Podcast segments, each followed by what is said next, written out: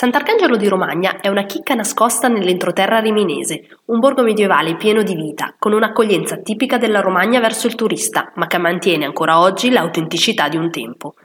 Oltrepassata la fontana di Tonino Guerra, celebre cittadino di Sant'Arcangelo, sali verso la parte alta della città, passo dopo passo sui sempietrini delle vie.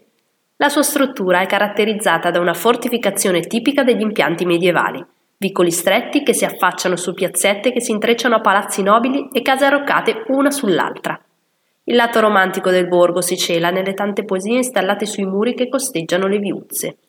Ecco cosa non perdere a Sant'Arcangelo di Romagna.